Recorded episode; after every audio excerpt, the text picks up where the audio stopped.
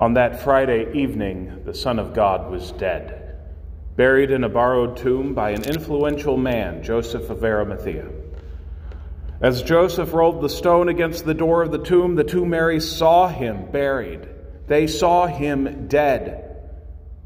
Jesus didn't faint, he didn't seem to die, he was dead. All the expectations and hopes of the kingdom of God shattered that night as the tomb shut. But something unexplainable happened early Sunday morning. That Sabbath, that Saturday, must have been the heaviest Sabbath, the saddest Sabbath those women ever experienced. But something extraordinary happened early Sunday morning.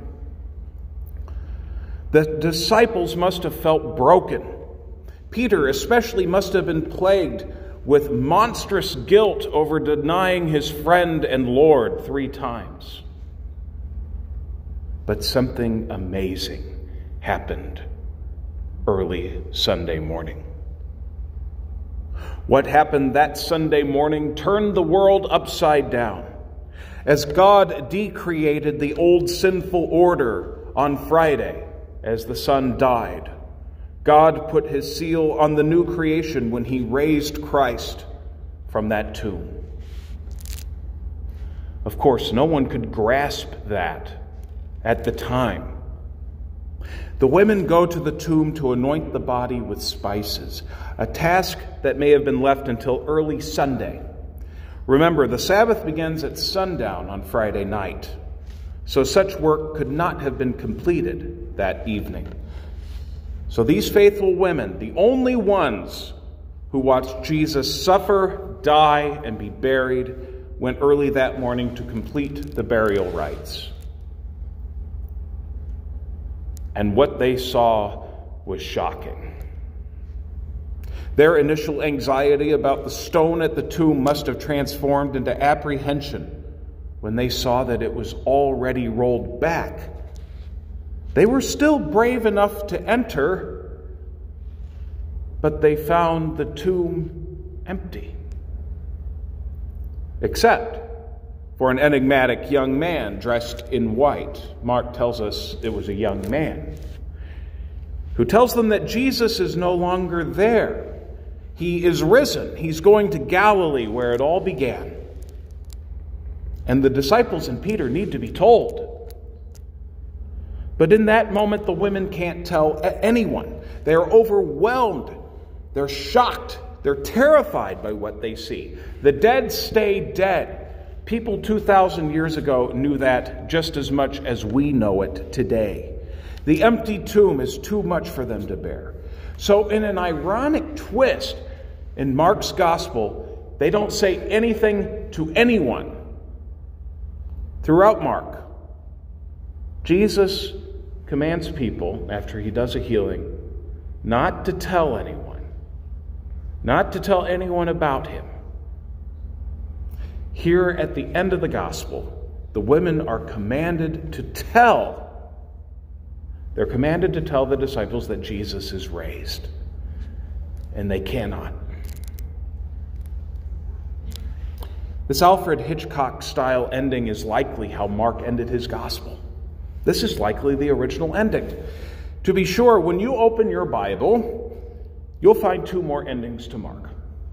You'll find a short ending and a long ending. But the textual evidence tells us that these endings were likely added by scribes who were dissatisfied by Mark's seemingly ambiguous ending. The tube remains empty, and Jesus does not appear after all. There's no appearance of the risen Lord in the original, in the original ending of Mark's gospel.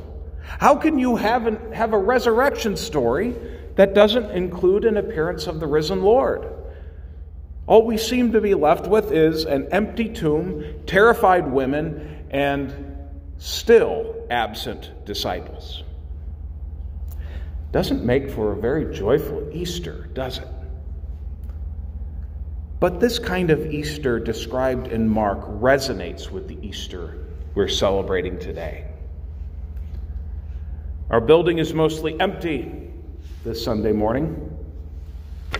Except for your worship leaders and your helpers in the sound booth, nobody's here.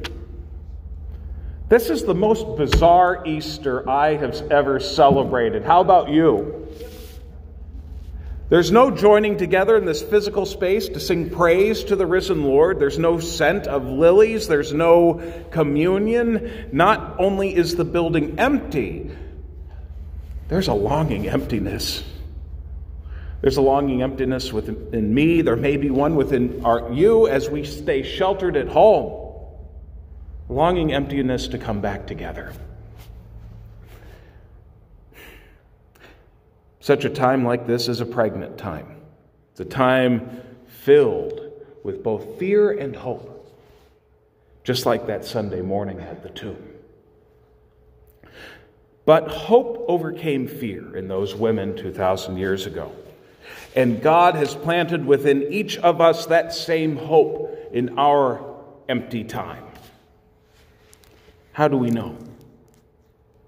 The fact that Mark wrote his gospel in the first place tells us that the women did tell the disciples. Those broken-hearted and scattered disciples, those disciples who abandoned Jesus in his hour of need, were brought back together and told others. And those others told others, told others down to our present day, down to you and me. Even in times of paralyzing fear, God has provided preachers, lay and ordained alike. Preacher just meaning someone who proclaims the good news of Christ's life, death, and resurrection for the life of the world. God has provided preachers to proclaim the good news of Jesus Christ. Empty building or full building, days of fear or days of joy. The good news continues to be proclaimed. Hope continues to be planted within the hearts of the faithful, within us. That hope for new life, for the fullness of God's kingdom, is at the heart of what makes us church. That resurrection hope makes us church. Building or no building, you are still the church. I don't know if you've seen the local news lately.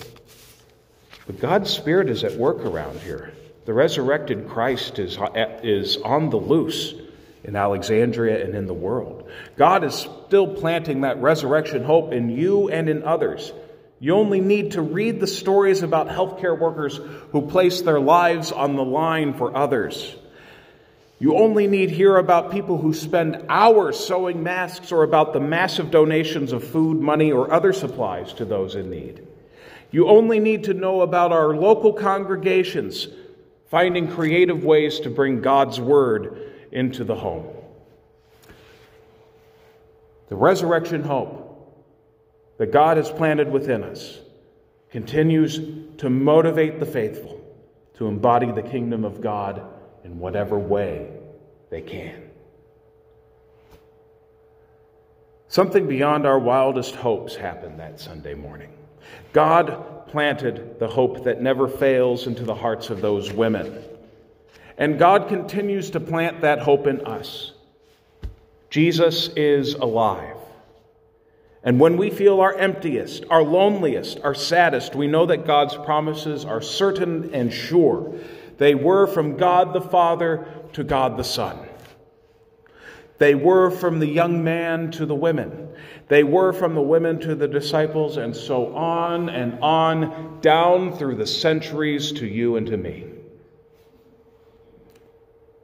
Though we may feel empty, as empty as an empty tomb, in Christ we are fulfilled. Amen.